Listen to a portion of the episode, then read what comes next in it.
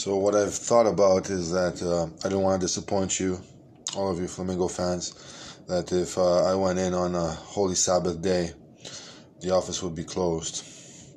I'm pretty sure that their systems only run Monday to Friday, and they're all getting worried that they can't start the system on Sunday because they're very holy people and they want to make sure that everything is done on between Monday and Friday. So we will slowly begin our thoughtfulness processes to get that done on a Sunday, but uh, post dated from a Friday through Monday situation or Monday through Friday situation.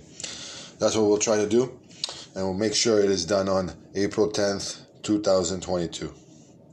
Amen to that.